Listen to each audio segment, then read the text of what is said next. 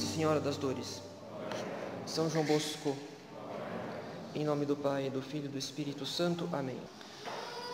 Caros fiéis, o terceiro domingo do Advento é o chamado domingo Gaudete, por causa das primeiras palavras do introito: Gaudete in Domino semper, iterum dico Gaudete. Palavras de São Paulo em sua carta aos Filipenses e que também ouvimos na epístola da missa. Alegrai-vos incessantemente no Senhor, digo outra vez, alegrai-vos. A alegria que respiramos na liturgia de hoje vem da proximidade do Natal. E por isso a igreja, como que antecipa o seu júbilo, aliviando os sinais de penitência, por causa da presença das flores no altar, da música do órgão e da cor rósea dos paramentos. Mas essa alegria jubilosa do domingo gaudete parece contrastar com o evangelho escolhido pela igreja para a liturgia de hoje. Porque no evangelho da missa, ouvimos as tantas negativas de São João Batista, que nega ser o Messias, nega ser um profeta e afirma ser tão somente a voz que clama, vox clamantis. Em outras palavras, o Evangelho do domingo Gaudete manifesta a profunda humildade do precursor de Nosso Senhor Humildade tão bem resumida no seguinte versículo: No meio de vós está quem vós não conheceis. Esse é o que há de vir depois de mim, ao qual eu não sou digno de desatar a correia das sandálias. Assim sendo, caros fiéis, se o Evangelho nos apresenta a profunda humildade de São João Batista, Parece-nos então que há um desacordo entre o Evangelho e as demais partes do domingo gaudete, na medida em que costumamos associar humildade com silêncio e contrição, por causa da recordação do próprio nada, da própria miséria. Portanto, a pergunta que devemos nos fazer é essa: o que a confissão de São João Batista faz no domingo da alegria?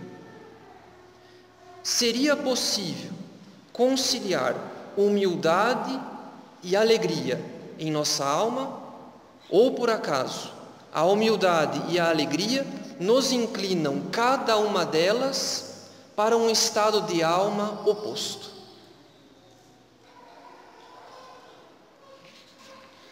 Na verdade, caros fiéis, esse aparente desacordo entre humildade e alegria espiritual vem de uma falsa noção do que é a humildade. Para compreender bem essa virtude, devemos fazer uma leitura mais atenta do Evangelho da Missa, ou seja, devemos perceber como São João Batista praticou a humildade. Como a humildade do precursor não é, de modo algum, um obstáculo à alegria espiritual.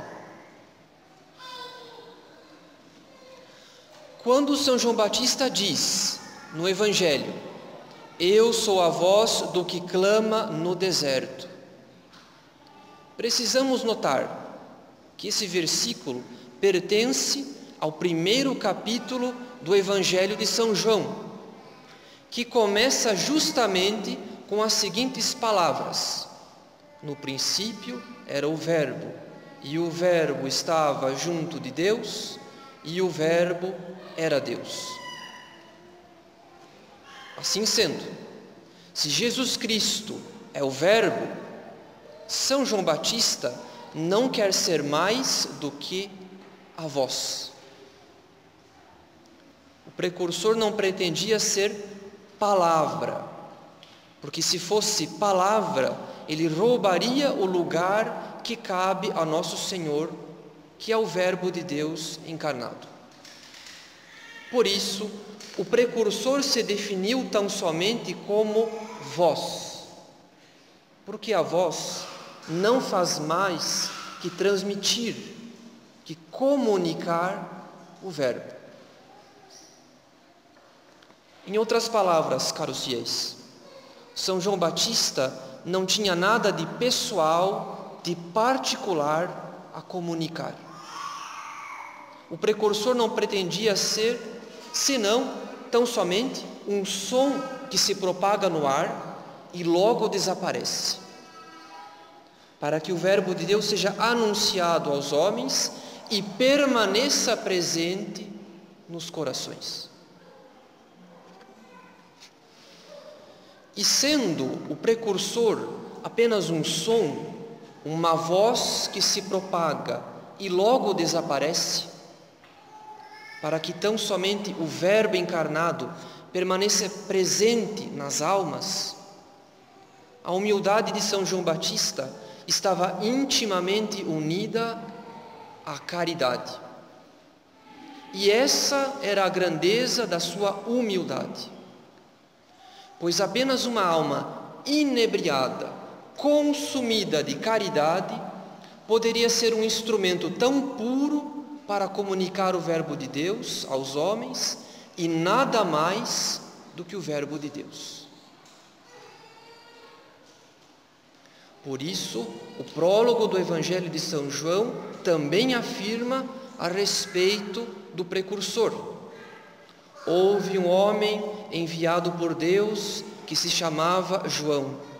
Não era ele a luz, mas veio para dar testemunho da luz. Portanto, caros fiéis, nós não podemos conceber a humildade sem a caridade. A humildade não é, antes de tudo, um olhar para si mesmo, um olhar contrito sobre a própria miséria moral, ou um olhar triste sobre as próprias limitações, sobre o próprio nada. A humildade não é, antes de tudo, um olhar para si mesmo. Não. A humildade é, antes de tudo, um olhar para Deus que nos faz considerar a sua bondade suma, a sua caridade infinita, a sua glória incomparável.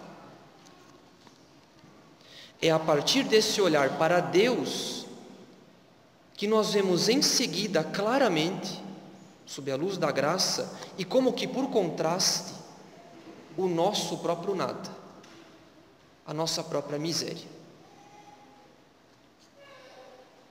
Então, olhar para si, essa consideração do próprio nada, da própria miséria, não passa de uma consequência do olhar para Deus.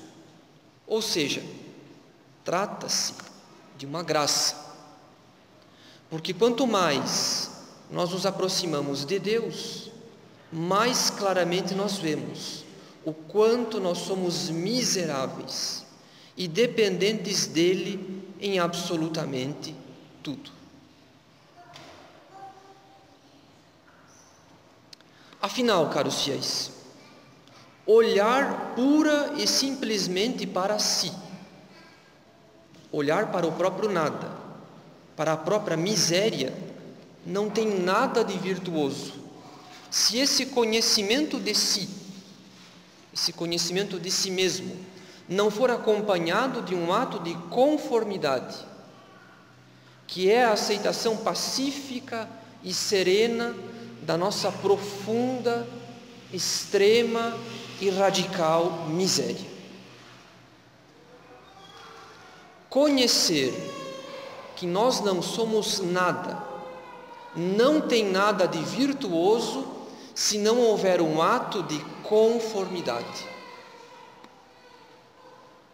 mas ninguém seria capaz de conformar-se, de aceitar a própria condição miserável. Ninguém seria capaz de uma aceitação pacífica e serena do próprio nada, a não ser por amor, ou seja, movido pela caridade. Isso quer dizer que é um erro, é um equívoco julgar que, primeiramente, devemos praticar a humildade para somente então, depois de uma longa prática dessa virtude, atingir finalmente a caridade.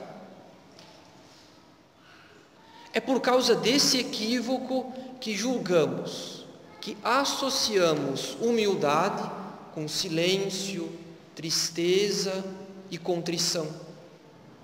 Porque separamos a humildade da caridade.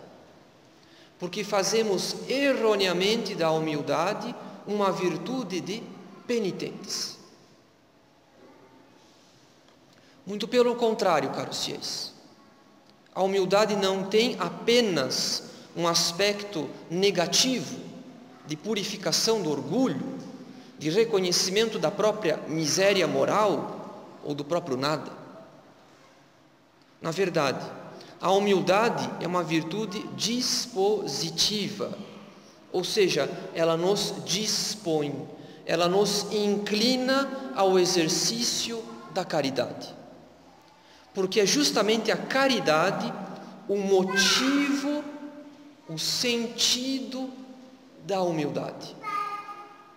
É por amor que nós nos conformamos com a nossa condição miserável. É por amor que aceitamos com paz e serenidade que nós não somos nada. Porque sabemos que Deus é sumamente bom e misericordioso para preencher, para saciar o nosso nada com a sua bondade infinita.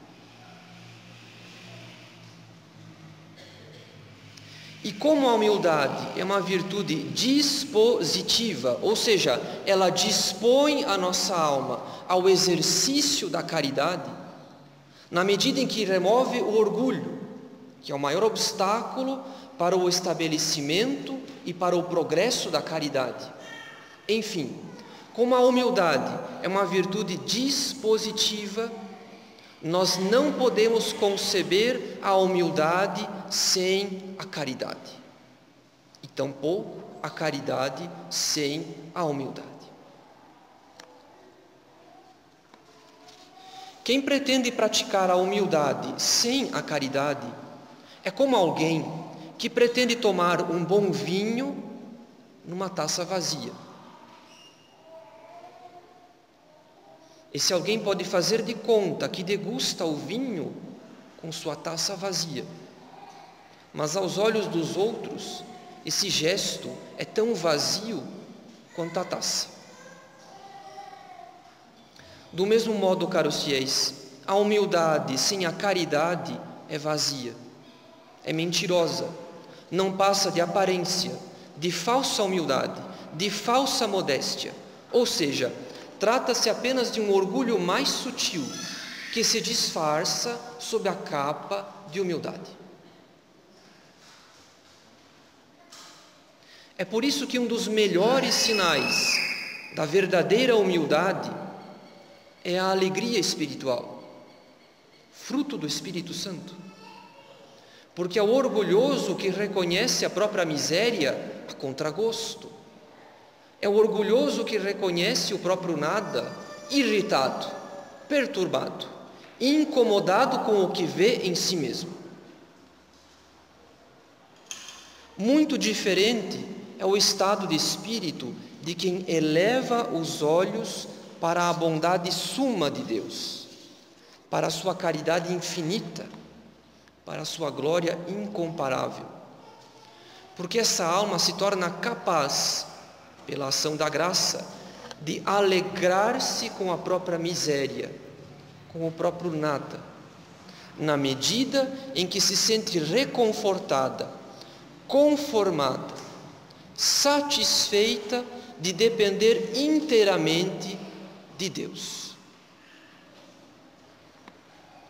Em outras palavras, caros fiéis, a verdadeira humildade costuma produzir alegria espiritual.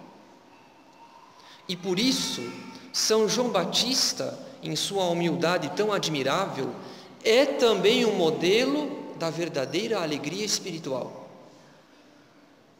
De fato, somente quem ama está satisfeito de depender inteiramente de Deus e não contar em nada com as próprias forças. O próprio Evangelho nos dá a mais firme garantia de que a humildade de São João Batista estava unida à caridade e à alegria espiritual. Pois o precursor fez para os seus discípulos uma comovente confissão dos afetos de sua alma. Vós mesmo me sois testemunhas de que eu disse: Eu não sou o Cristo, mas fui enviado diante dele. Aquele que tem a esposa é o esposo. O amigo do esposo, e aqui São João Batista fala de si mesmo, o amigo do esposo, porém, que está presente e o ouve, regozija-se sobremodo com a voz do esposo. Nisso consiste a minha alegria, que agora se completa. Importa que ele cresça e que eu diminua. Nesse comovente testemunho, caros fiéis, o precursor resume toda a nossa reflexão sobre humildade, caridade e alegria espiritual. A maior glória de São João Batista, aos seus olhos, não era a de ser profeta, coisa que ele nega diante dos sacerdotes e dos levitas que foram interrogá-lo. A sua maior glória, como ele mesmo confessa, era de ser amigo do esposo, amigo de nosso Senhor. E por causa dessa amizade, ou seja, por causa desse laço de caridade que unia o seu coração ao coração de Jesus, que ele manifestou a sua alegria jubilosa de ser apenas uma voz que anuncia o Verbo, a alegria de fazer nosso Senhor nascer e crescer nos corações dos homens e Ele mesmo diminuir e desaparecer. E como São João Batista revela ser amigo de nosso Senhor, é próprio da verdadeira amizade que ambos os amigos revelem o vínculo que os une, e não apenas uma das partes. Para a nossa edificação, o Evangelho não deixa de testemunhar a grande afeição que Jesus Cristo tinha por seu primo São João Batista. Não apenas por causa do elogio que ele fez das, das virtudes do precursor e que ouvimos no domingo anterior, mas, sobretudo, por causa do testemunho que Nosso Senhor deu a respeito da caridade de São João Batista, quando ele disse: João era uma lâmpada que arde e ilumina.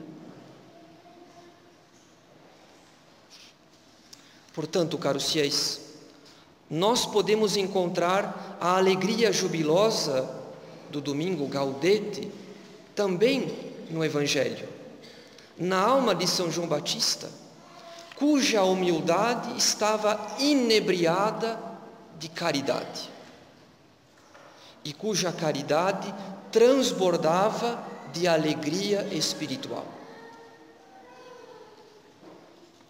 Mas não podemos concluir nossas considerações sobre a humildade sem recordar também uma alma que foi heróica no amor da própria pequenez. A alma de Santa Teresinha, que disse em sua última semana de vida: Como eu sou feliz por sentir-me tão imperfeita e ter tanta necessidade de Deus no momento da minha morte. Em nome do Pai, do Filho e do Espírito Santo. Amém.